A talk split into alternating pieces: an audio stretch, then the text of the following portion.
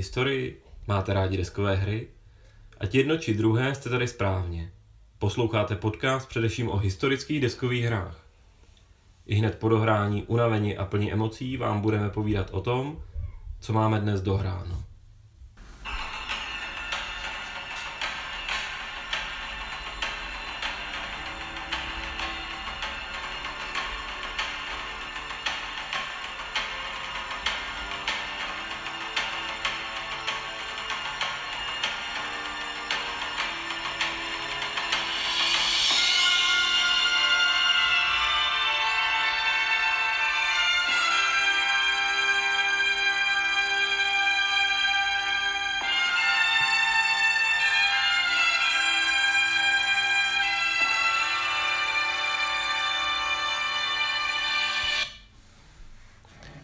Když jsme začínali s dohránem, tak jsme řešili, jakou budeme mít dohránou znělku.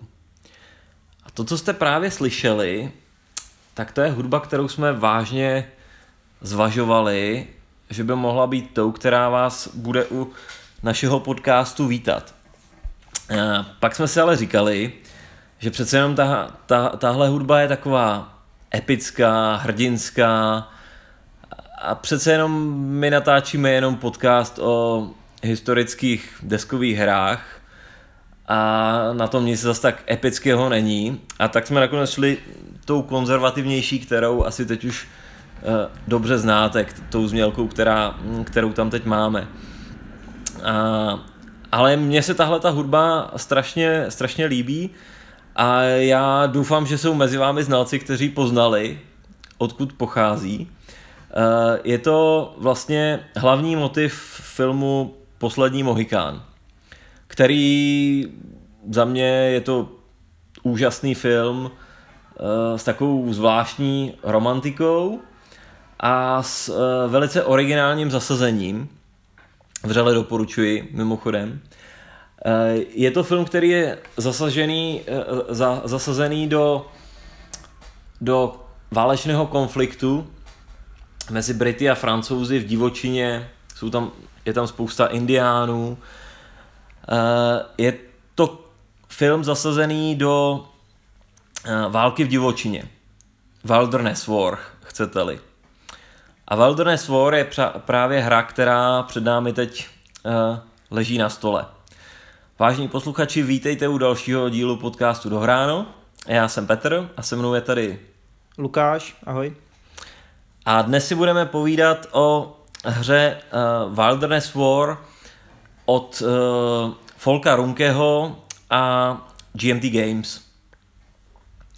Tak, ale jak je u nás zvykem, tak začneme asi designérem. Uh, nicméně Folka Runkeho jsme rozo, rozebírali poměrně dost u našeho dílu o labirintu, takže já bych to spíš jen tak stručně zrekapituloval. On si to trochu zaslouží, protože podle mého názoru je to jeden z nejinovativnějších uh, herních designérů současnosti. Souhlasíš? Souhlasím. A uh, takže on, a vlastně Wilderness War je jeho herní prvotina. Není to jeho úplně první počin v, v té oblasti, ale je to první jeho vlastně samostatné dílo a um, je to mimochodem kartami řízená hra, takzvané CDG, a vznikla v době, kdy byla eh, ještě eh, tenhle ten žánr byl dost mladý, fakticky je to pátá hra vůbec, která vznikla na, tom, na, tomto, eh, na tomto systému. Nicméně byla to první hra Folka, jeho další hrou se teda výrazně proslavil a to je Labyrinth o simulaci války proti terorismu, prakticky současné války proti terorismu. Na to máme jiný díl dohrána. A pak se Volko pro, proslavil možná ještě víc tím, že vlastně vytvořil coin sérii. Konkrétně hru Indian Abyss a pak už se spolupracoval na několika dalších a teď už vlastně tu sérii opouští a nechává ji už e, jiným designérům a ta, ta série je teď aktuálně neuvěřitelně košatá Teď myslím je desátý, desátý Až díl. tak, je to, je to Teď možný. no. oznámilo GMT, že budou vydávat desátý díl, už si teda nepamatuju, o Eh, čem to je. Eh, je to, je to, jo, uh, já myslím, že je to o finský občanský válce. Jo, finská občanská téma, válka, který, no. o kterém nemám nejmenší tušení, jako, uh, jaký to bude, ale jo. Takže to, to je obrovsky, obrovsky zajímavá série. Takže uh, Volko je uh, člověk, který vlastně si bere témata, která jsou zajímavá a uh, přináší dost hodně nového do toho uh, našeho uh, světa herních uh, historických simulací. A co jsme neříkali u toho labirintu, co je poměrně nová věc, je to, na čem teď pracuje. Protože on uh, nechce pokračovat v těch coinech, on sám říká, že už je opravdu nechává jiným designérům. A vlastně to, co můžeme brzo čekat, že se právě objeví u GMT na, uh, na předobjednávce, bude jeho nová hra ze středověku. A on vlastně chce založit novou hru, eh, novou herní sérii ze, eh, ze středověku, Eh, protože on se netají svým obdivem ke hře Angola, která není od něj, je to celkem starší hra na dost krvavý konflikt během studené války. A uh, Angola je, možná se k ní taky někdy na dohránu dostaneme, abych určitě rád. Uh, Angola je hra, která je hrozně zajímavá me, svými mechanismy.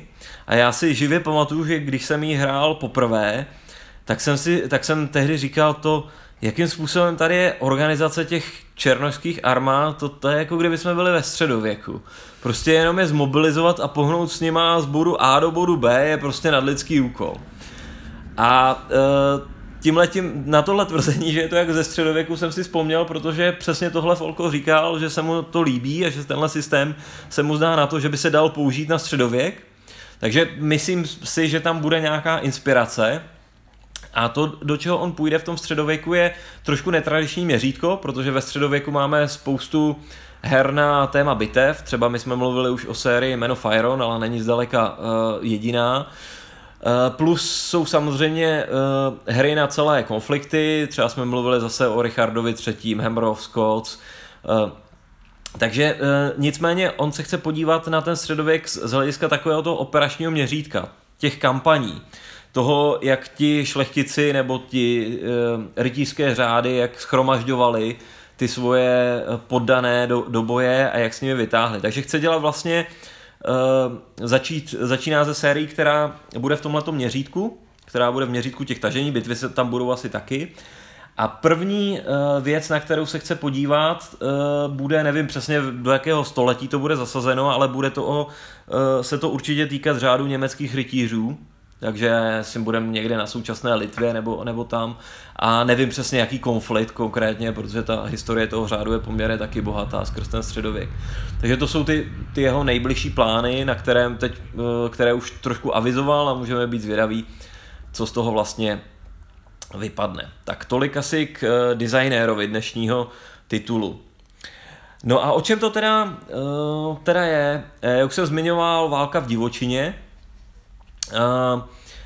ten podtitulek té hry je francouzsko-indiánská válka, French and Indian War, což je vlastně ten oficiální název tohoto konfliktu, který se odehrál teda vlastně na, v Severní Americe, na uh, území uh, současných Spojených států a Kanady. A samozřejmě jenom na, jenom na, na pobřeží, tam, kde vznikly Spojené státy americké. A ten uh, konflikt se jmenuje francouzsko-indiánská válka z toho důvodu, že tam měli obrovskou roli indiáni. Ale ty soupeřící strany fakticky uh, byla teda Velká Británie a, a Francie. Vlastně jsme v 18. století, když se podíváme na ten uh, rozsah té hry, tak je to konkrétně od roku 1755 do roku 1762, kdy vlastně probíhá sedmiletá válka, a sedmiletá válka je vlastně považována za jeden za první světový válečný konflikt. Je to vlastně první světová válka, protože se odehrávala na několika kontinentech. A takže zatímco u nás pochodovala uh, vojska s bílými kabáty uh, uh, a uh, pod vládou Marie Terezie, tak uh, na spoustě jiných bojišť uh, po, po světě se, se utkávali francouzi s britským impériem, protože to byly tehdy dvě ty obrovské mocnosti, které fakticky bojovaly o takovou tu celosvětovou dominanci v té, v té době. Mimochodem zase pro fanoušky studené války Twilight Struggle, tak autoři vlastně mají připravenou hru Imperial Struggle, která bude vyprávět o tomto celosvětovém konfliktu Britů s Francouzů podle mě v rozsahu skoro těch 100 let kde toto bude vlastně jenom jeden maličký střípek, ta by mohla od GMT výjít na konci roku 2018, nebo v druhé polovině, kdyby, kdyby jim to šlo opravdu rychle. Takže eh, sedmiletá válka a vlastně taková ta, to jedno bojiště sedmileté války, to, co se odehrálo teda ve Spojených státech. To je ten základní setup tohoto konfliktu. Co si k tomu ještě říct, k tomu konfliktu? Ten konflikt vzniknul vlastně tak, že tam byly vlastně dvoje kolonie, jedni ty, ty britské, v, na tom mm, vlastně mm, v současném Philadelphia, vlastně eh, Connecticut, Rhode Island, tyhle ty prostě ty oblasti teď současných vlastně spojených států amerických, tam, kde vznikal ten, eh, ten národ. A francouzi naopak eh, měli ty kolonie vlastně v současné Kanadě, to znamená především kolem těch jezer Lake Ontario, na mapě tady najdete samozřejmě Quebec, Montreal, Toronto je tady takové malinké políčko zatím.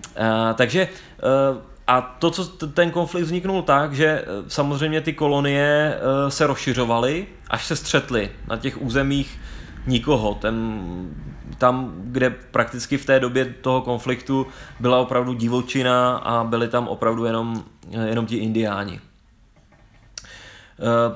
Co k tomu ještě říct, k tomu konfliktu samotnému, ten, uh, budeme se o tom bavit asi v té hře, ale ten konflikt byl uh, extrémně asymetrický. Z toho pohledu, že měli vyloženě tu kolon, ta koloniální politika těch uh, obou mocností byla jiná, zatímco Britové se opravdu snažili to území kolonizovat. To znamená, vytlačovali postupně ty uh, indiáni, snažili se prostě uh, uh, civilizovat ta vlastně získaná území. A poslali vlastně do těch budoucích spojených států obrovské množství kolonistů, tak vlastně to území těch francouzů bylo poměrně malé a francouzi, jak já to teda chápu, tak oni vlastně šli spíš po obchodu a spolupráci s těmi, s těmi indiány. Takže třeba ta hlavní asymetrie je v tom, že když si počteme, když se na to podíváme z pohledu populace, tak Britové tady měli daleko větší množství lidí. A to v té hře samozřejmě je potom Eh, potom obrovsky eh, vidět. Tak to je asi jako ta hlavní asymetrie. Obě strany spolupracovaly s Indiány, z větší části tady spolupracovaly s Indiány samozřejmě spíš uh, francouzi, ti měli těch spojenců víc, což je zase dané tou povahou věci, kterou jsem teď, teď zmínil. Tak to je asi ten základní setup. Možná si ještě řekněme, jak to dopadlo, když už jsme u té, u, té historie. A možná si řekněme, proč je ten konflikt, uh, konflikt jako zajímavý, proč stojí za to si ho zahrát. A já si myslím, že stojí za to si ho zahrát hodně, protože uh, to, kdo je teď největ, jednou vlastně z těch světových mocností v současné době, Spojené státy americké, má přímé příčiny v tom, co se dělo během této, této francouzsko-indiánské války protože konflikt vyhráli Britové, to je asi pochopitelné, že jo, eh, v Kanadě si se taky mluví francouzsky, ale angličtina je tam teď ten předpokládám úřední jazyk, když nevím, možná to mají oba dva, ne, nevím. A eh, takže, eh, takže Britové, Britové zvítězili, konkrétně tou rozhodující bitvou byla asi bitva u Quebecu, kde se utkali právě Marquis Montcalm s generálem Wolfem, které potom v této hře, možná se k ním ještě dostaneme, uh, tak jsou to velice výrazné postavy eh, i, i, i té hry. Tam bylo uh, fakticky rozhodnuto, ale vlastně ty Britové postupovali na všech těch, těch frontách. Co se nicméně během toho konfliktu ale dělo, bylo to, že vlastně francouzi vybízeli a podporovali v, indiány v nájezdech na, na ty kolonie těch Eh, těch angličanů a eh, v tom víceméně je i organizovali do jisté, do jisté míry. A Britové samozřejmě měli těžký problém, jako eh, je těžké bránit území a zároveň útočit. což v téhle hře si můžete potom jako velice pěkně jako vyzkoušet. Eh, výsledek byl ten, že ty kolonisté byli, se cítili eh, dost eh, zrazeni i tou koronou už během té války, protože prostě nebyli pod dostatečnou ochranou proti těm indiánům. Prostě Brit, britská koruna se snažila jako porazit francouze což je taky jedna z možností, jak, ty, jak to zastavit, ale to hm, ti běžní kolonisté trpěli. Takže pravděpodobně i tenhle ten konflikt založil na to, co se, co se hrálo vlastně jenom pár let potom, a to je vlastně uh, americká revoluce, americká válka o nezávislost, kdy uh, ty kolonie povstaly a vznikly postupně Spojené státy americké a paradoxně to, co jediné zbylo uh, Britům, byla ta Kanada, která byla původně uh, původně francouzská. Takže trošku zjednodušeně ta historie. Takže kdyby tato válka dopadla nějak jinak, tak tak prostě třeba ve Spojených státech amerických by se teď mluvilo francouzsky, celý svět by měl jako hlavní jazyk francouzštinu, já nevím, to jsou samozřejmě dost alternativní historie, ale prostě tenhle ten konflikt není vůbec bezvýznamná událost pro ten uh, běh, běh dějin. No, a možná právě proto, že on je samozřejmě speciálně pro Američany je velice významný, tak ona Wilderness War, o které dnes budeme mluvit, není zdaleka jediná hra, která na tohleto téma eh, vznikla. Takže pojďme si říct ještě o nějakých dalších, co, co jsou vlastně alternativy. Já můžu s klidným srdcem říct, že ze všech těch alternativ, co tady zmíním, tak jsem žádnou z nich nehrál. Eh, když to vezmu od těch složitějších, tak třeba od Compass Games eh, se dá sehnat, nebo už je to starší hra, ale se, se dá ještě sehnat hra End of Empires, která očekávám, že bude možná ještě hutnější, detailnější a komplexnější než, uh, než Wilderness War. Ona mimochodem vypráví o, o těch následných uh, o, i potom o, tom, o té americké revoluci, je to větší časo, časové měřítko. To je jednou alternativou, ke kterou ale jako nemůžu říct větší detail. Ale pak na tohle téma vzniklo vlastně několik her, které jsou daleko jednodušší než to, o čem budeme mluvit. Zřejmě jako nejznámější je Few Acres of Snow od Martina Volise. Mm, tuhle hru já jsem párkrát hrál.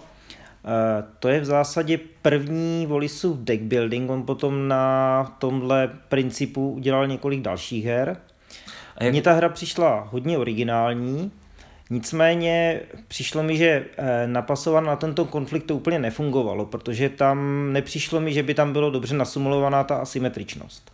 To znamená, když potom došlo k konfliktu, tak ten Brit toho francouze jednoduše přetlačil, protože ten francouz tam neměl právě tolik možností, jako má třeba v té valné sbor, využívat těch svých ostatních silných stránek, jako prostě ty překvapivé přepady, raidy a podobně. Hmm. Takže tohle mi přišlo jako slabiné té hry, ale každopádně to byl velice zajímavý design a prostě deck building, první deck building, který byl jako válečný. Jo. Když mluvíš o deckbuildingu, Lukáši, tak jenom řekneme stručně, deckbuilding je vlastně to, že si během hry vytváříte balíček karet. To znamená, no. fungovalo to stejně jako, by, jako jsou ty deckbuildingy typu Dominion, že si kupuješ do balíčku další karty a pak z něho lížeš a tím se ti tvoří ta ruka, s kterou hraješ? Přesně tak, e, nicméně tady to byla ještě ta nadstavba, že Dominion je takový hodně abstraktní a tady byla i ta mapa, kdy pomocí toho deku se dělaly všechny ty e, věci typu prostě nakupování nějaké vojenské síly, pohyb po mapě, po mapě útoky a podobně. Jo, jo, ale pravidlově zřejmě mnohonásobně jednodušší než to, o čem se dnes budeme bavit. To každopádně. Jo, Jo.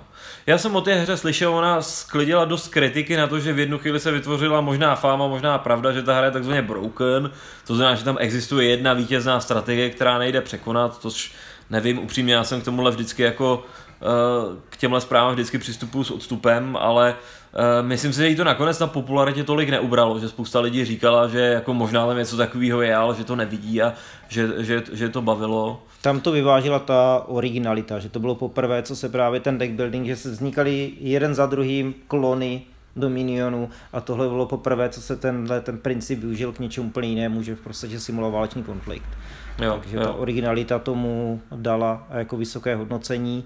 A co se týče, jako jestli to je brouk nebo ne, já jsem to hrál jenom párkrát, takže nemůžu soudit, ale vyloženě to inklinovalo k tomu, že uh, za ty Brity byla ta strategie jednoznačná. Za ty Francouze se prostě nedokázali vymyslet několik her, jak proti tomu postupovat. Neříkám, že to tam nebylo, ale prostě nevymysleli jsme to. Jo.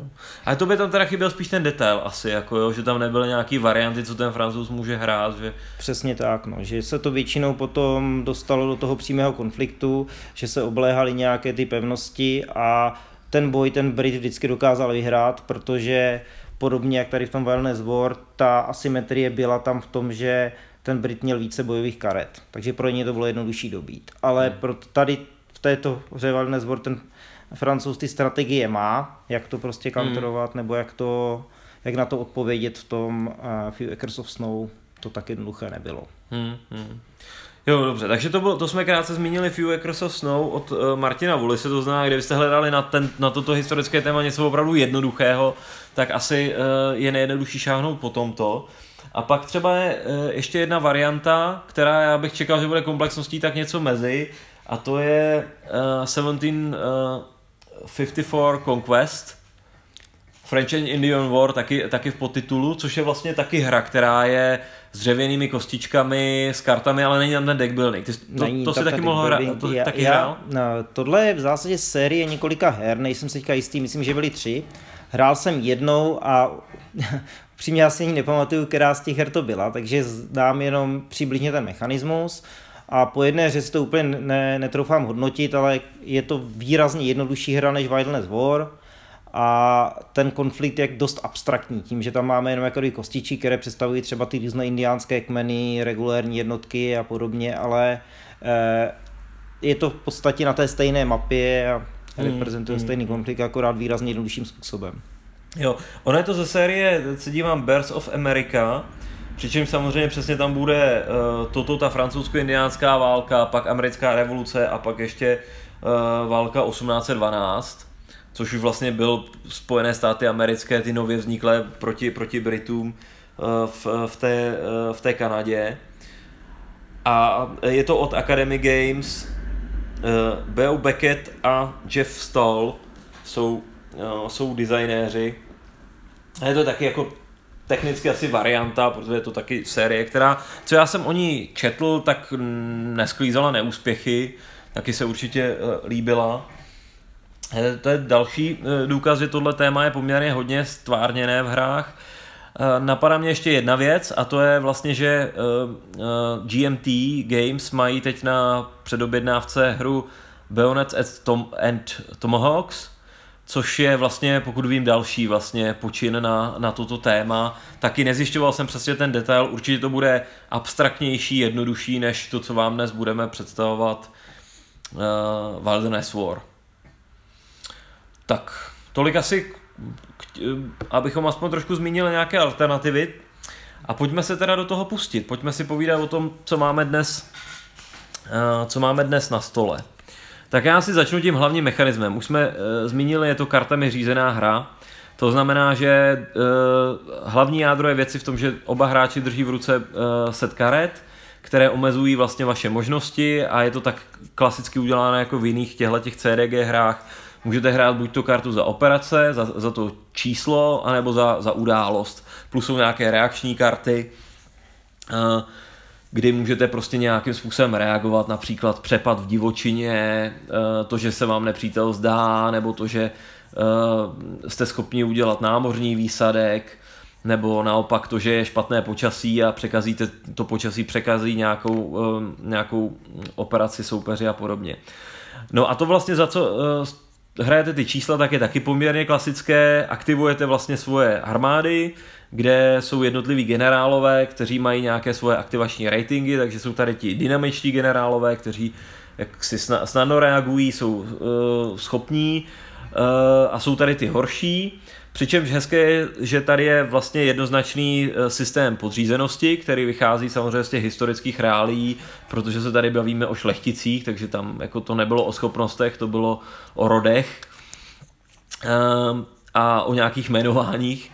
Takže se vám velice snadno stane, že musí valet třeba ten, který je daleko pomalejší, který, kterého aktivujete jenom pomocí trojkové karty, což je nejvyšší číslo, tady jsou jedničky, dvojky, trojky karty a v bitvě vám vlastně nějak nepomůže a jeho podřízený může být třeba daleko schopnější, ale nikdy nedostane možnost velet tolika jednotkám. Vy vlastně jste schopni dělat poměrně velké skupiny armád, eh, tím, že vlastně spojujete ty nadřízené, podřízené, tak každý má limit, kolik může mít jednotek. Eh, bavíme se tady o regimentech a ty prostě můžete potom eh, slučovat, takže se dají tady očekávat jak ty jak miniaturní bitvy, tak, tak bitvy vlastně dost rozsáhlé. Takže to je jedna věc, jak se dá použít ten, to číslo.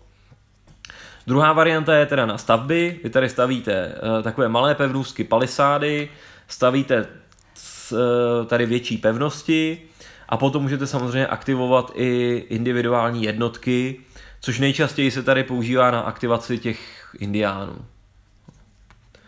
Možná si řekněme něco teda k typům jednotek. No, uh, máme tady uh, vlastně regulérní jednotky, to znamená, to jsou vlastně ti, kteří sem připluli ze zámoří, prostě ta řadová pěchota. Eh, máme tady ty uh, uh, rekrutované v těch kolo, koloniích, Máme tady milice, které vlastně jsou jednotky, které, s kterými, na, kterými vlastně nepohybujete po mapě, ale pokud vám někdo, pokud vám soupeř dělá nájezdy pomocí indiánů na vaše území, tak pokud tam máte dostatek milicí, tak máte nějakou větší šanci, že se těm raidům to obyvatelstvo prostě těm nájezdům ubrání. Máme tady ty indiány, to už jsem zmiňoval, a máme tady vlastně ještě takové ty rangery, nebo v případě těch francouzů, jak se to jmenuje? Kurier... Běž, no, nějaký lesní běžci v překladu, v podstatě. Kurier Dubois, nebo nějak takhle, no, francouzsky nevím ani no. slovo, takže Uh, ale jako pokud jste viděli ten film nebo cokoliv z této doby, tak si myslím, že máte představu takový ty lovci v těch no, kožešinách. A... To budou ti rangeři, kteří právě lovili a nechali se naverbovat potom pro ty vojenské účely. V zásadě ty jednotky se dělí jako na ty reguláry a potom máme nějaké pomocné jednotky, což jsou právě tady ti indiáni a, a tady ti rangeři a podobně. Hmm. Eh, jedna z těch krás hry už právě vyplývá z, té, eh, z toho spektra těch jednotek a vlastně z jejich možností, protože třeba na mapě zase, když se podíváte, tak máme tady point-to-point mapu, to znamená políčka spojená čarami a políčka jsou vlastně v principu tří typů. Jsou tady ty cultivated, to znamená místa, která už jsou vlastně kolonizovaná, kde už prostě není ta divočina. Eh, máte tady vlastně hory, které spíš fungují takový, že trvá je vždycky se v nich musíte zastavit, pokud tam nemáte aspoň tu malou pevnůstku, tu palisádu, to znamená typicky brání v nějakém rychlejším pohybu a potom tady máte tu divočinu. A je tady třeba hrozně hezký ten princip, že e, přesně jak byste čekali, indiáni nebo obecně ty auxiliaristi, e, e, ty rangeři a podobně, tak se mohou pohybovat v divočině libovolně, poměrně rychle, ale ve chvíli, kdy vlezou do Eh, do těch civilizovaných míst, tak se musí zastavit hned na druhém políčku. Přesně opačně to mají vlastně ti uh, regulární jednotky, které zase v, v divočině se musí zastavit. Takže taky vlastně nejsou schopni pohybu, pokud nemají ty uh, průvodce. Takže to jsou, už tohle to jsou hrozně zajímavé aspekty. A to, co je tady ještě extrémně zajímavý aspekt, jsou eh, vlastně vodní pohyby, protože během téhle té války jak, ne, 80% těch pohybů, těch opravdu těch větších armád bylo po řekách. A to tady je jako krásně vidět, jakmile se tu hru jednou zahrajete, tak přesně budete vidět, kde byly ty hlavní toky a jaké byly teda ty možnosti těch postupů a upřímně řečeno je tady vlastně tím pádem několik linií, po kterých se dá postupovat. Postupuje tady, tady spíše za Brity, ale platí to z obou stran. A e, pro tu ilustraci e, normální pěchota dojde o čtyři políčka, po vodě se, jste se schopni pohnout o devět. A to dokonce tam může být jeden, v cestě jeden vlastně pěší přechod. Jenom bych možná ilustroval, aby si dokázali představit. Ta mapa v podstatě je tak, že na severu máme nějaké ty kultivované území, kde, které ovládají francouzi, na jihu nějaké kultivované území, které ovládají Britové a mezi tím je ta divočina která je v zásadě jako neprostupná, tam jako v podstatě ani ty indiánské kmeny nejsou, protože to představuje prostě nějaké ty eh, hory plus nějaké ty prérie. A proto právě kvůli tomu, že ta divočina je taková neprostupná, tak ten hlavní pohyb, pohyb po, probíhá po těch řekách, protože to byl jediný rozumný způsob dopravy v té době. Tam nebyly v podstatě ani stezky. Hmm, přesně tak. A bez těch průvodců to prakticky nešlo. No.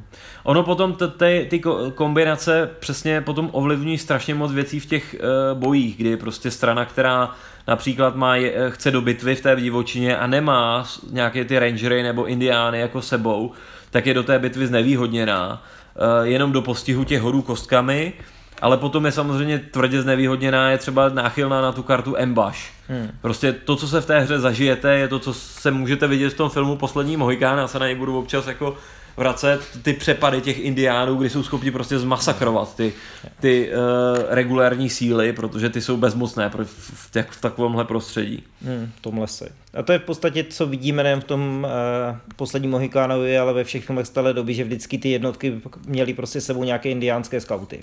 Přesně tak, přesně tak. Auty se tady opravdu, opravdu hodně hraje. No. Takže ta pestrost jednotek, ta je tady, uh, ta je tady hrozně důležitá pestrost lídrů a teda ty, ty jejich schopnosti. Možná bych zmínil ještě jednu zajímavou věc, co, co se týče těch lídrů. Ty lídři přicházejí do hry postupně, zejména na té britské straně. Tam docházelo poměrně k velkým změnám toho velení. A vlastně uh, Britové posílali do té války nové a nové posily. Francouzi taky, ale v mnohonásobně menším měřítku ve finále to, že se tady opravdu jako masivní síly vyloďují, je spíš na té straně britské a Francouz spíš tak doplňuje to, co tady má. A s těmi novými posilami se těm Britům a e, právě připlouvají i noví velitelé a i ty schopnější velitelé. Takže třeba ten generál Wolf, který rozhodnul tu bitvu u Quebecu a padnul při ní mimochodem, tak ten toho ve hře nemáte hned na začátku a upřímně řečeno jako Brit na něj prostě čekáte, kdy kdy Jak přijde. Jo, protože, to, to, protože Marquis Montcalm, ten je mimochodem v tom uh, hned v té první bitvě v posledním Mohikánovi uh, brání, ne, dobývá tu pevnost. Já mám pocit, že tam se dobývá ta pevnost Oswego, Oswego, Oswego, Oswego. Tak, uh, tak tam ho uvidíte přímo tak ten nejschopnější francouz, ten je tam opravdu od začátku.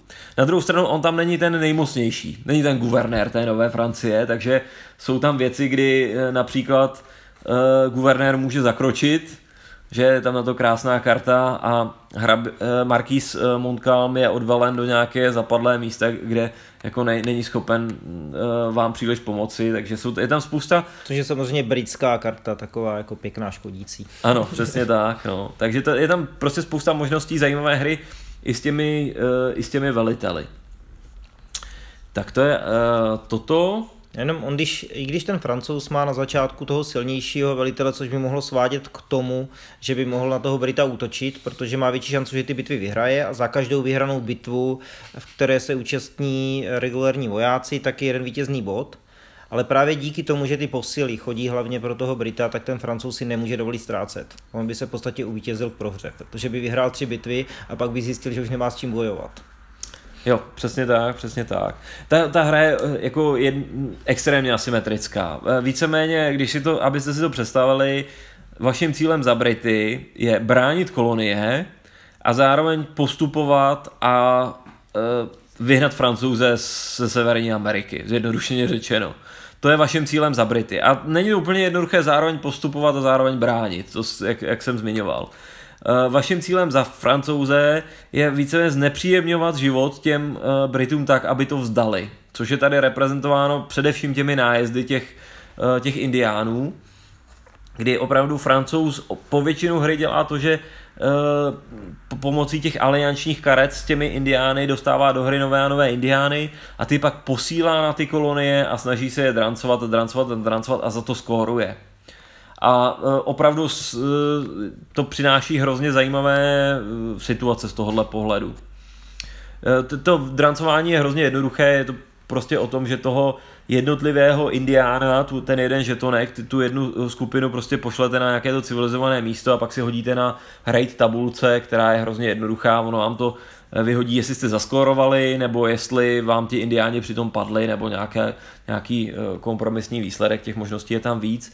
Brit se proti tomu může bránit třeba tak, že staví ty eh, palisády, které trošku to raidování jako Eh, znemožňují, nemůže třeba stavit nějaké hraniční pevnosti, ono ta hra krásně vede k tomu stavit ty pevnosti tam, kde jako potom historicky eh, pravděpodobně stály, nebo může tam třeba postavit rangery, které jako někam do toho pohraničí a tímto kontrolovat může dělat ty milice, což zase ovšem vede francouze k tomu, že on může zase poslat větší skupinu, aby ty rangery teda porazil, anebo může tam vtrhnout s tou konvenční armádou a může vlastně zajmout ty pevnůstky a za to se skóruje. Takže jsou tam hrozně zajímavá dilemata, jako e, mít tam ty pevnůstky, nebo je naopak jako nemít.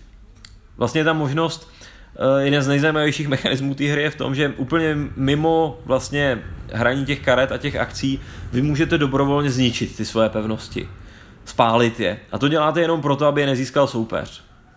Jo, takže si to představte, vy vlastně jste, e, teď se vžijte do, do role toho kolonisty britského když tam přijde ten uh, důstojník té britské armády s, s nějakou tou uh, hrstkou těch červenokabátníků a řekne spalte to. Ale to je naše jediná obrana, jak se tady jsme schopni bránit indiánům. Ne, mohli by sem přijít francouzi a zabrat to a my nesmí to padnout do jejich rukou. Spalte to. A co vy? No my pochodujeme na sever proti francouzům, brete se jak chcete.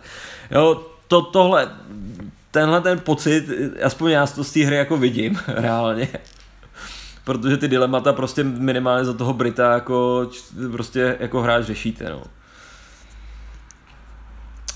A co bych ještě zmínil? Co, co si řekněme ještě k tomuhle? Je to vlastně uh, je hrozně zajímavé, že eh, velice abstraktně, ale přitom hezky je tady uh, trošku uh, promítnutá vlastně i námořní, ten námořní konflikt, který samozřejmě probíhal také, Eh, jde totiž o to, že je tady jedna klíčová pevnost, uh, Louisbourg, uh, kterou drželi francouzi a samozřejmě byla taková vstupní branou k tomu, aby ty Britové mohli zautočit vlastně ze severu, připlout k tě... Té řece svatého Vavřince a zautočit na ty... Na ten Quebec, Quebec nejdřív, pak no. Montreal, před, přesně tak. Takže na to se bojuje o ten Louisbourg, na to je třeba zajímavé, že Brit vlastně musí čekat na vhodnou situaci, musí mít příležitost dostat kartu na takzvaný ten námořní výsadek Amphibious Assault. A nesmí být špatné počasí. Nesmí být špatné počasí, to jsme dneska viděli.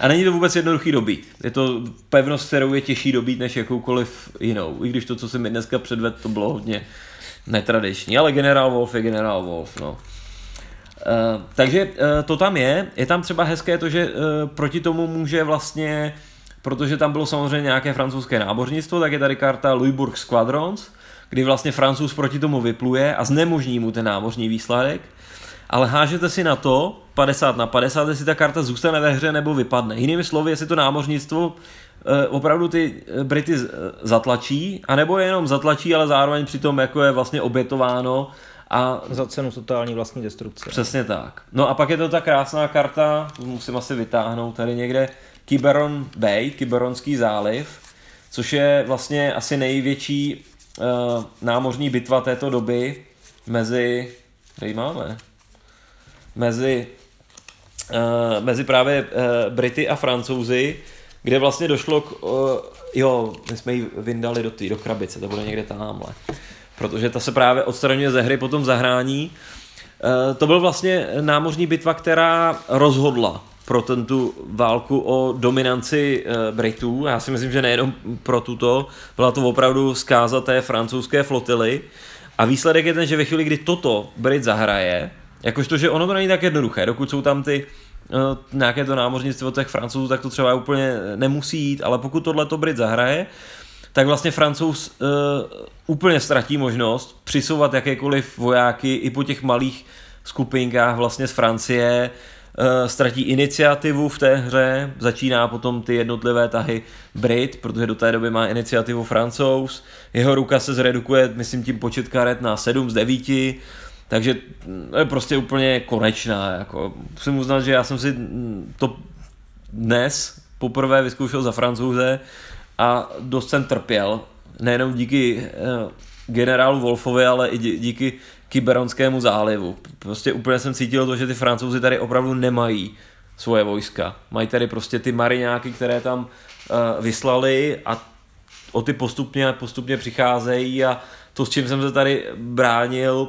vlastně já jsem se, my jsme se tomu smáli, že, že generál vtáhnul jako jeden z asi z třech tvých aktivních generálů táhnul už větší armádu, než byla celá francouzská všude, ve všech těch, na, na celé mapě rozložená do několika pevností a pevnůstek a pod několik uh, generálů. Prostě ta mm, převaha těch, uh, co do počtu vojáků byla potom masivní a to, to se dost pravděpodobně v této hře může stát a určitě na to Brit hraje, že jo. Takže i to námořnictvo je tady prostě uh, celkem, celkem hezky. A pak jsou tady ty karty těch událostí, co jsme, co jsme zmiňovali. Najde tady na, na jedné kartě dokonce i tu Marii Terezi. A to je zase nějaká uh, spíš pozitivní pro francouze, nějaké dobré zprávy z, uh, vlastně z toho, co se děje v, v Evropě. A je tady prostě spousta různých drobnůstek. Najdete tady třeba George Washington na jedné kartě, ale to je vlastně jenom obrázek, protože on v té době byl vlastně jenom uh, britským plukovníkem někde, já nevím, předpokládám ve Virginii, bych tak čekal, takže takže je tady samozřejmě i ta vazba na to, na to, co se děje v Evropě. Tohle je ještě hezká karta, ne? Tu jsme taky několikrát zahráli.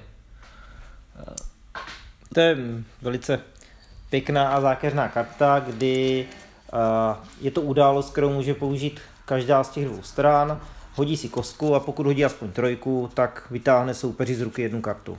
Jo, jmenuje se což to... je v podstatě rozdíl dvou karet, což potom dává té straně, která tohle zahrála, strašnou výhodu, protože na konci má třeba dva volné tahy, který může udělat něco opravdu překvapivého, na což nemůže ten druhý hráč reagovat. Jo.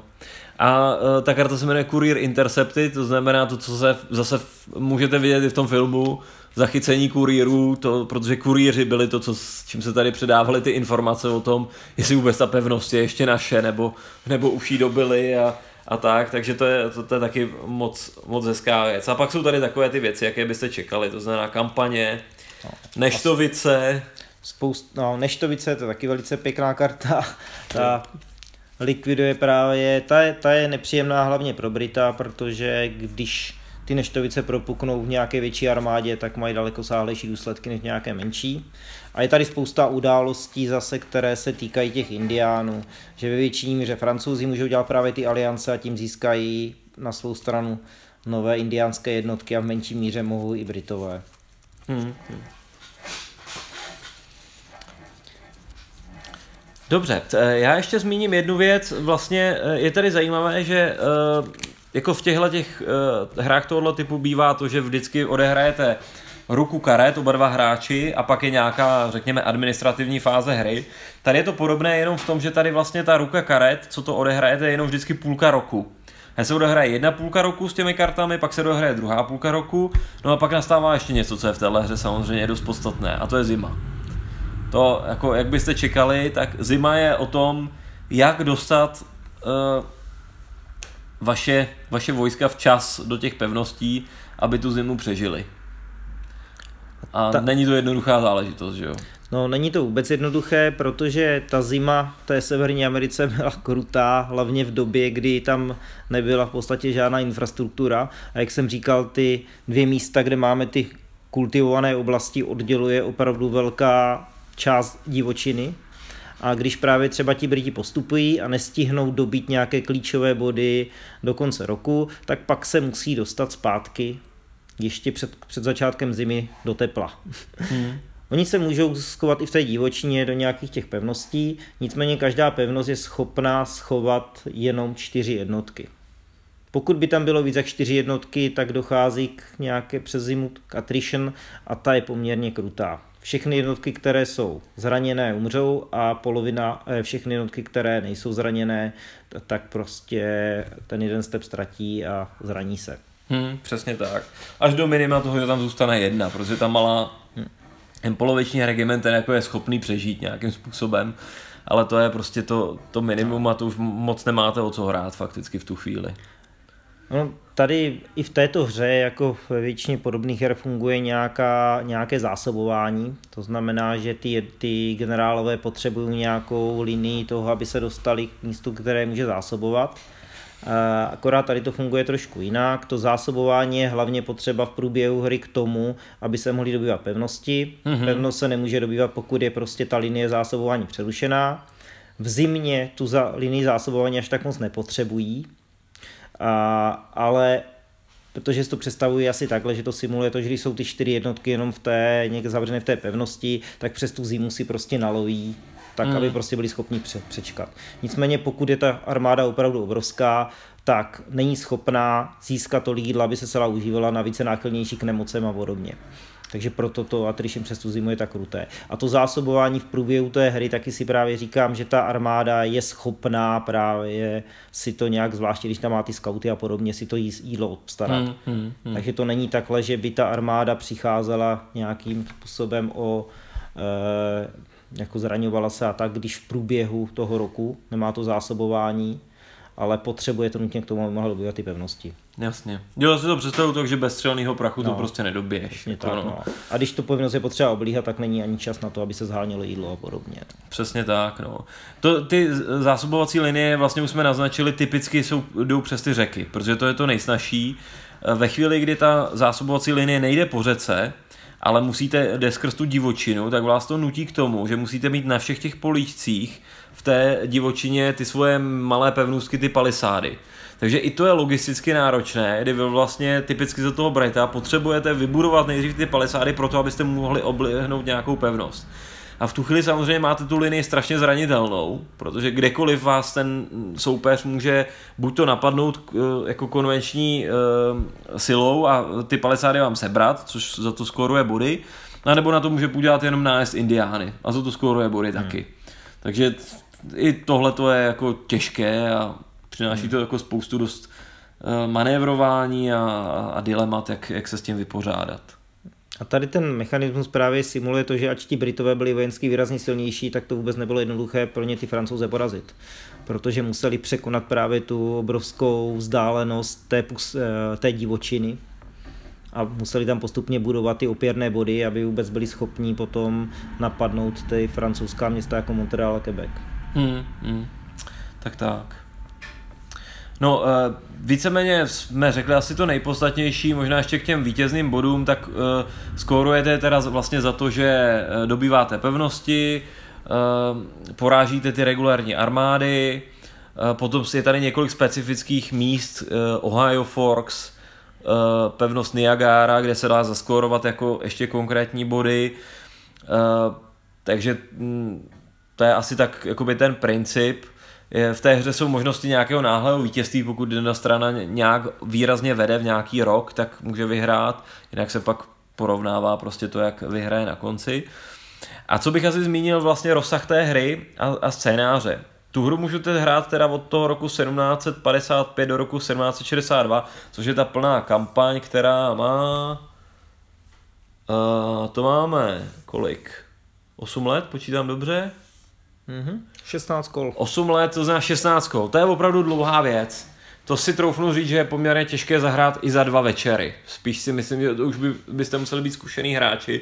Je to opravdu dlouhá záležitost. Nevím, jestli to kdysi hrál, jako je to samozřejmě fajn si to vyzkoušet, protože třeba pro, právě pro ten začátek té války jsou tam dokonce nějaká volitelná pravidla, kdy například, která, která taky jako doporučuju, kdy například pokud uh, Brit posílá posily, zahraje ty karty těch posil z Evropy, tak za to ztrácí body. A to je prostě proto, že v té době prostě nebyla ještě politická situace nakloněná tomu eh, vysílat do, tě, do těch kolinejí nějaké, nějaké větší síly. Takže to, to, to, to je jedna možnost. Nicméně ta hra umožňuje, že vlastně začnete na začátku, ale skončíte dřív, skončíte v roce 1759, nebo naopak začnete později, když už vlastně vidíte, protože ten první začátek je takový, kdy opravdu vidíte, že se to teprve eh, je, tam ten první konflikt, kdy tam ještě není jasně vidět ta hranice, kdy je, je paradoxní, že Britové si troufli postavit tu pevnost až v tom Osvegu, což je dost daleko na, na severu a vlastně francouzi jim ji historicky sebrali a potom teprve se, se vytvořily ty jednotlivé místa toho, toho konfliktu. Takže můžete vidět ten, ten, tenhle ten začátek, kdy mm, právě zajištěnost těch kolonií je velice, velice nízká na, na obou stranách a i to obsazení to, toho, kolik kdo má jednotek, je tam velice malé. Nebo můžete teda začít v tom roce 1757, kdy už vidíte ten konflikt v takový tom jako nejzajímavějším bodě zřejmě a dohrá do konce až do roku 1762, pokud někdo nevyhraje dřív.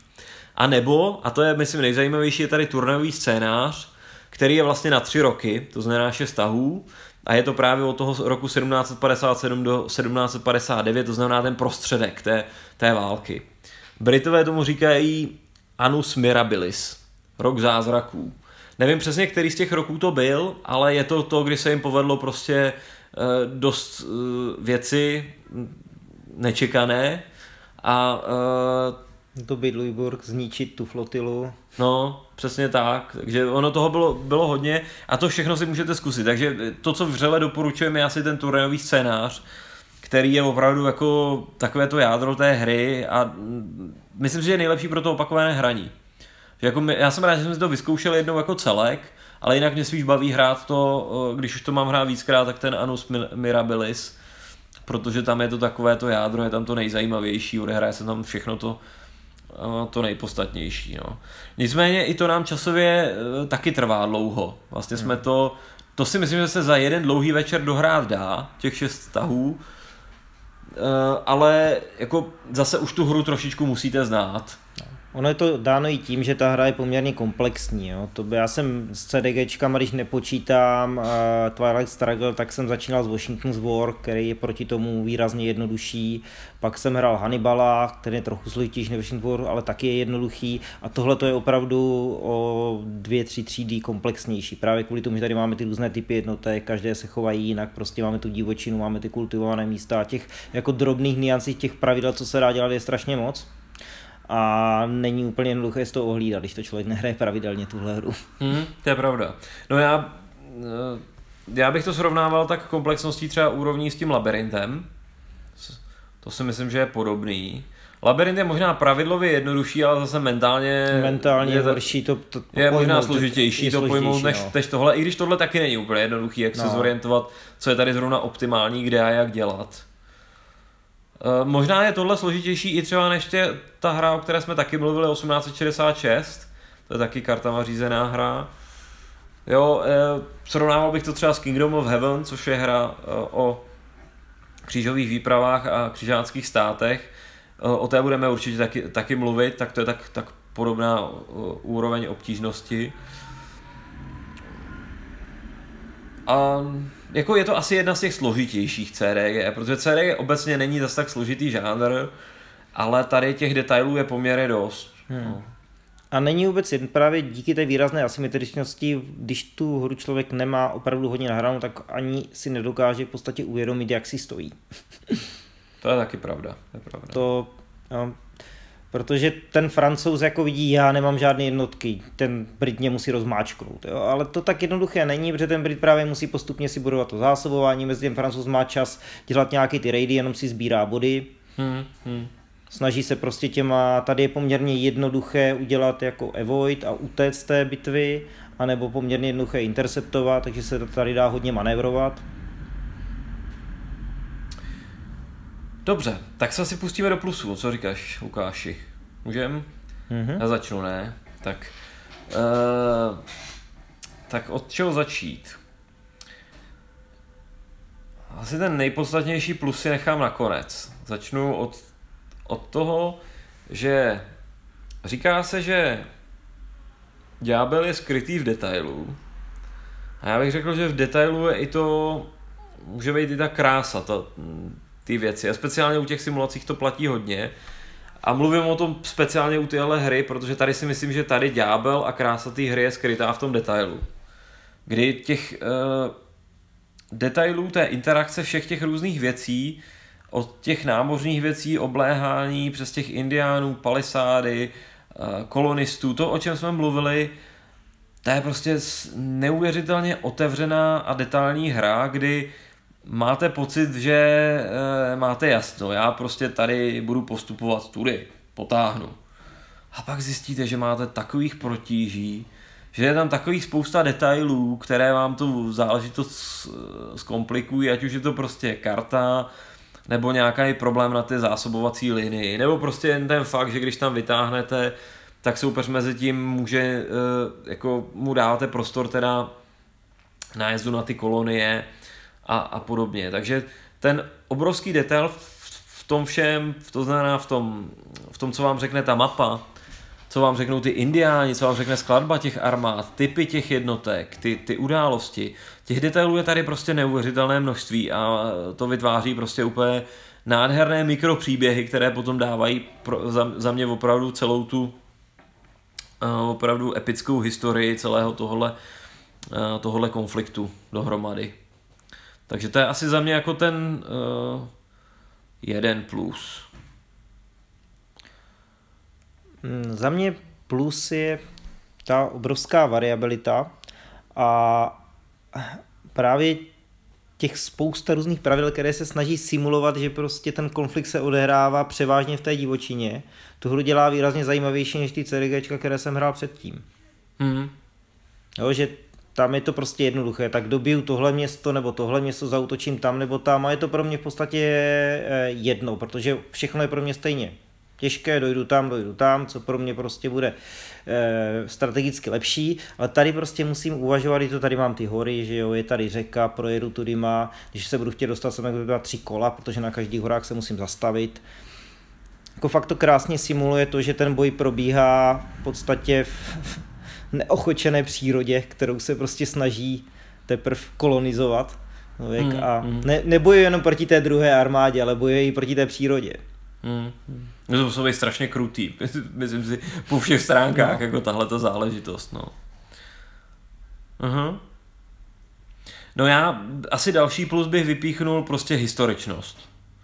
Historičnost, prostě podle mě tady je naprosto maximální dosažitelný detail v, v, v historické simulaci, aniž by ta hra ještě byla složitá natolik, že není normálně hratelná prostě mezi dvěma lidmi, kteří si přečtou pravidla a uh, zahrajou si to za večer. Jo? Není to prostě žádná monstrózní hra, je to pořád ještě hra, kterou vám klidně můžeme doporučit, že se ji prostě budete schopni naučit a pokud vás prostě tohle téma zaujme, tak, tak se do ní určitě ponoříte. A na tu úroveň komplexnosti je tady ta historie prostě úplně maximální. Což je mimochodem důvod, proč já jsem nehrál žádnou jinou hru, na tohleto téma, o jak jsme o nich mluvili na začátku.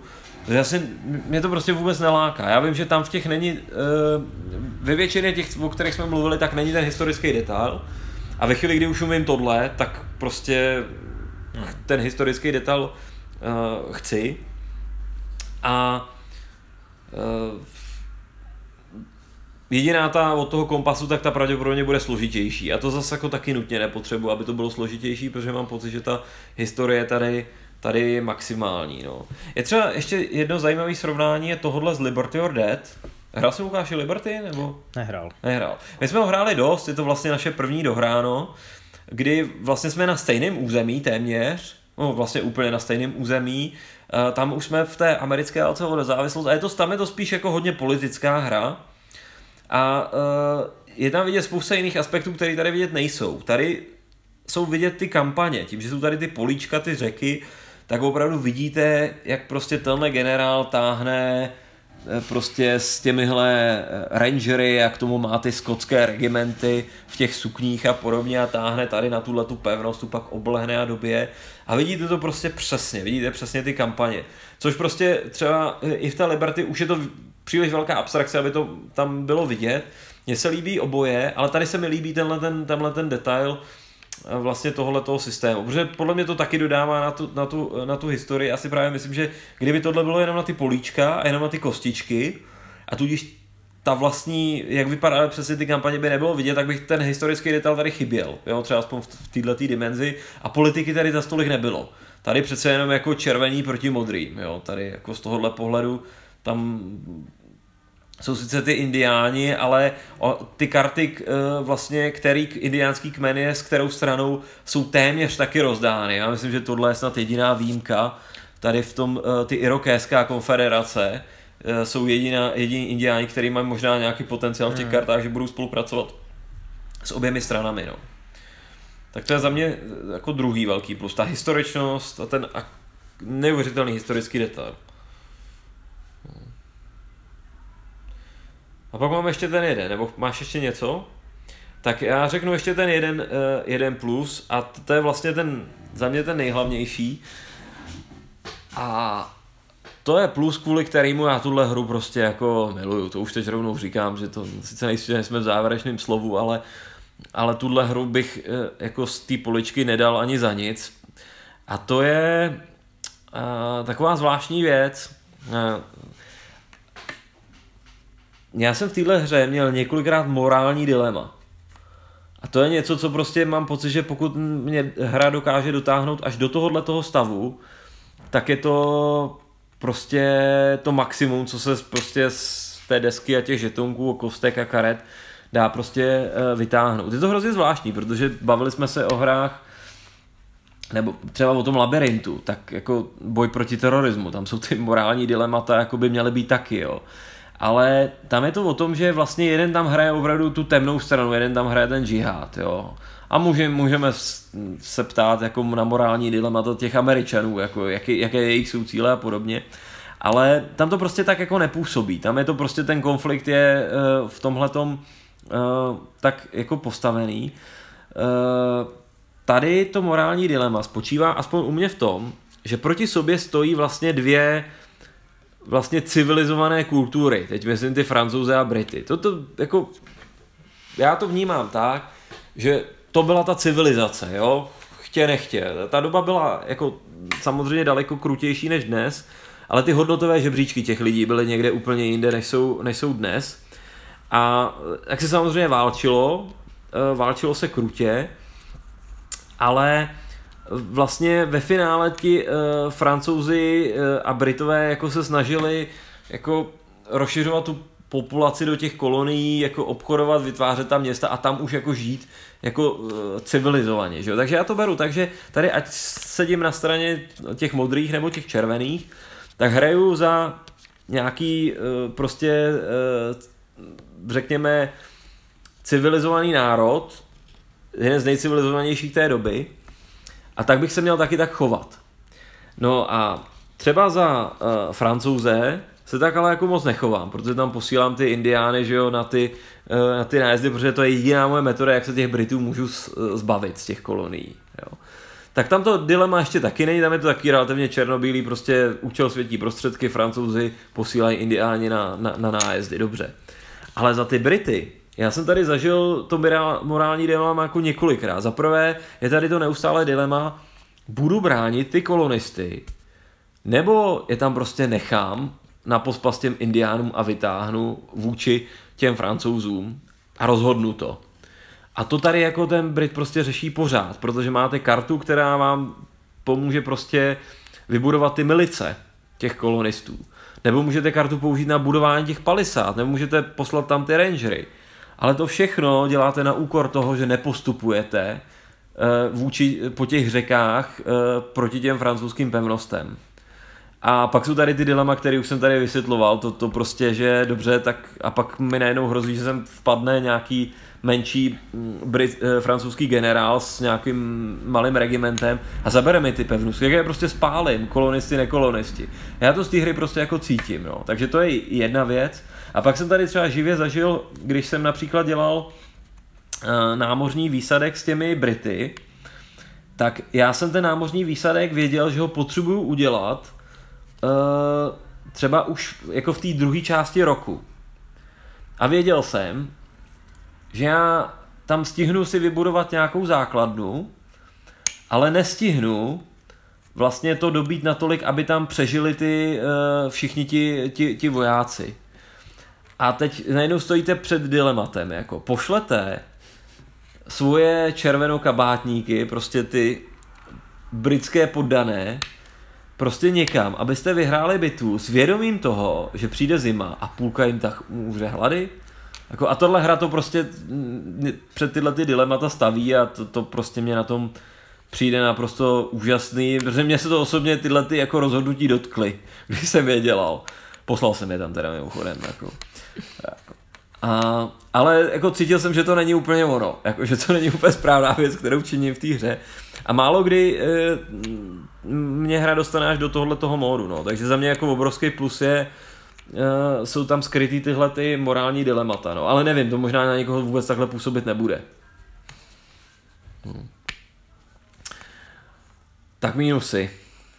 Mínusy. No, tak z mínusů jsem se vyčerpal asi rychle a začnu taky zase. Tak um, já bych asi mínus uh, dal uh, a, a jsem zvědavý, co na to řekneš ty, přece jenom za komplexnost těch pravidel. A ty pravidla nejsou špatně napsané. Já si pořád myslím, že Volkorunke píše jedny z nejlíp z těch pravidel. I když si myslím, že třeba pravidla těch coin sérií jsou lepší než tyhle ty. Tyhle pořád ještě tam jako občas jsou tam věci na místech, kde bych je hledal lehce jinde, ale pořád jsou to jedny z nejlepších pravidel, eh, podle mě, které, eh, aspoň pro mě, z hlediska čitelnosti, ale přece jenom těch pravidel, těch detailů je tam poměrně hodně. A prostě, jestli to zahrajete a při dalších hře zjistíte, aha, a tady ještě tohle pravidlo, a my jsme mohli ještě dělat tohle. A jak jsem říkal, ďábel je skrytý v detailu, a uh, to změní hru prostě. Ten, ty, ty detaily jsou přesně to, co v téhle hře potřebují hráči využívat, aby to hráli na hraně, aby to hráli na maximum. Takže vy, když ignorujete nějaký princip infiltrace indiánů skrz jedno políčko, tak se strašně obíráte o, o, o nějakou funkci, jo, o, o nějaké možnosti, které můžete dělat. Jo když nevyužíváte plně možností těch interceptů, těch zachycení toho, že armáda pochop, nebo něco, někdo po, eh, postupuje vedle vás, jo? když nevyužíváte to, že nenapadnete ty prázdné palisády, je spousta věcí, které tam jako hráč na poprvý, na podruhý, na potřetí prostě minou, takže ta hra prostě díky té složitosti pravidel si ji podle mě užijete na poprvý, pokud vás teda netrápí ten fakt, že ne, nebudete hrát podle všech pravidel, ale jako potom potom teprve uh, ty pravidla do nich jako proniknete až po několika hrách. No. Hmm. Já s tím musím naprosto souhlasit, ta komplexnost. My jsme právě s Petrem rozehráli hru po e-mailu, hrajeme už skoro rok a jak nemáme čas hrát každý den, tak jako kolikrát přijdu k tomu, že odehraju tah a musím listovat v pravidlech. Hmm. Já to že ty tak... detaily se prostě nedají zapamatovat, když to člověk nehraje pravidelně a nemá tu hru nahranou. Hmm. Ono je, je to fakt, speciálně po tom e-mailu, když ještě nemáš no. toho spoluhráče u stolu, který no. se může zeptat a funguje to takhle, no. tak prostě je Tuším, to... že třeba na 80% tak vlastně se radši podívám, protože už jsem takhle kolikrát tušil a byl jsem úplně mimo. Já to hraje úplně stejně, jako no. No, No ale já si víc mínusů nemám. No druhý mínus, ten jde v ruku v ruku ty s tím je právě ta délka, že jo? protože ono to je dlouhé a tím, že člověk musí řešit ty pravidla, tak se to ještě prodlouží. A já si jako, já nevím, myslíš, že je to fakt dlouhý? Když vezmu ten turnajový scénář, těch šest kol, hmm. tak jako... podle mě by to by mělo být stejný, jak třeba studená válka plná hra, ne? Já, ano, ano, možná i kratší, když to bude mít nahrané. Ale já zase nesouhlasím úplně s tím, že, že by ten turnajový scénář byl plnohodnotná hra, protože on už v podstatě začíná od nějakého stavu a tím, že prostě přeskočíme ty první dva roky a jdeme rovnou do nějakého daného stavu, tak se ta hra strašně ochuzuje, protože ty první dva roky se můžou vyvinout úplně jinak. Je to pravda, protože třeba po té e-mailové no. hře, že jo, tak ty tam máš poměrně silnou vlastně uh, silný to francouzský zázemí, což jako tak úplně nutně nemuselo být. Já jsem zase na, naopak udržel tu, to Oswego, tu, uh, tu pevnost proti historii a bylo mi to fakticky k ničemu. No. Jako, takže to... Já, já, ono, to, ono to je, když to hrajeme teďka ten scénář, protože ho hrajeme po druhé, nebo tak nějak, takže prostě kdybychom ho hráli třikrát, čtyřikrát, tak je to pořád zábavné, ale kdybych chtěl hrát člověk Eh, vícekrát, tak už prostě budeme to začínat ze stejného bodu, ať by se to mohlo vyvinout úplně jinak, kdyby jsme to hráli od začátku. To je asi podobně, jako kdyby jsme hráli strunou válku od třetího kola a tam se dal nějaký setup. Tak taky má člověk pocit, že je o něco ochuzen. Hmm. No, jako, mě to asi tak neuráží, mě to přijde celkem jako zajímavá varianta, ten Anus Mirabilis, protože zase není to tak, že bys měl předurčenou strategii, že jo? To to ne. Pořád, ne. Eh, je to ten bod, kdy pořád ještě Britové nikdy nepostoupili a tady jsou vlastně kolik? Jeden, dva, tři, čtyři základní směry, podle mě pět, možná tyhle dva ještě. Ne, to čtyři. Čtyři podle mě, čtyři základní linie, typicky daný tě, tě, těmi řekami, kudy ty Britové můžou postupovat a vlastně ten, i ten turnajový scénář, i když už to pokročilý, tak ještě nepostoupili nikde, takže máte neo, otevřený ruce k tomu, uh, jak to zkusíte. Jo. No, ale jak jsem říkal, za mě já bych tomu víc mínusů teda ale nedával. Já taky rozhodně nevidím nějaký další mínus. Kromě... Na to, že je to starší hra, tak uh, podle mě jako hned tak nezestárne a moc si neumím představit, co by sesadilo z toho uh, jako pro mě pomyslného trůnu těch uh, uh, jako nejlepší hry na toto téma. Tak tím jsem asi začal závěrečný slovo. Že jo. Tak to ještě zopakuju. Nejlepší hra na francouzsko-indiánskou válku. Tečka. Ale i když vás ta francouzsko-indiánská válka ne, nezajímá, tak si puste posledního Mohikána, pak budete mít velkou chuť si tohleto zahrát. A i kdyby vás ani tak nezajímala a ani by vás nezajímaly ty indiáni, což bych se fakt divil, tak pořád to můžete zkusit kvůli těm zvláštním dilematům a těm detailům. Ale v tu chvíli varuju, že tam je nějaká dávka energie, pokud vás to téma vyloženě nezajímá, tak jako se vám do toho bude vstupovat těžko, protože tu hru se musíte opravdu naučit, abyste si užili ty detaily a abyste se dostali do těch stavů, o kterých jsme vám jako povídali, do těch různých dilemat.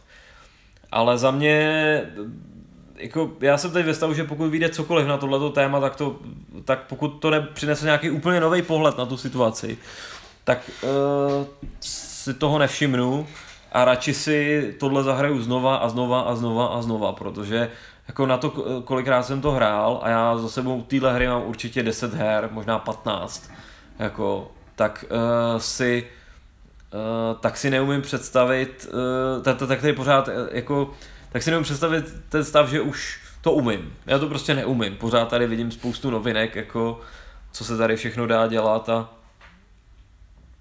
a pořád mě to překvapuje. No, já tady s tím můžu jenom souhlasit. Já teda rozhodně nemám 10 až 15 her. já mám podle mě tak třetí, čtvrtou. Z toho naživo asi teprve po druhé. A právě díky té komplexnosti poprvé jsem hrál naživo, tak jsem měl takový jako pocit, že tohle už si asi v životě nezahraju. A proto ale jsem strašně rád, že potom s Petrem jsme se domluvili a zahráli jsme si to právě po tom e-mailu a pak i naživo. Aha. Protože teď už mám pocit, že jsem tu hru trochu rozchodil přes ty komplexní pravidla a dám si kdykoliv hrát znovu, protože už to nebude jako um, jak to řekl, tak bolestivé zase do těch pravidel nas, naskakovat. Jo. Tak to byly naše závěrečné slova, naše doporučení. Takže Volkorunke GMT Games a jeho první CDG Wilderness War, The French and Indian War. Děkujeme za poslech a přejeme dobrou noc. Dobrou noc.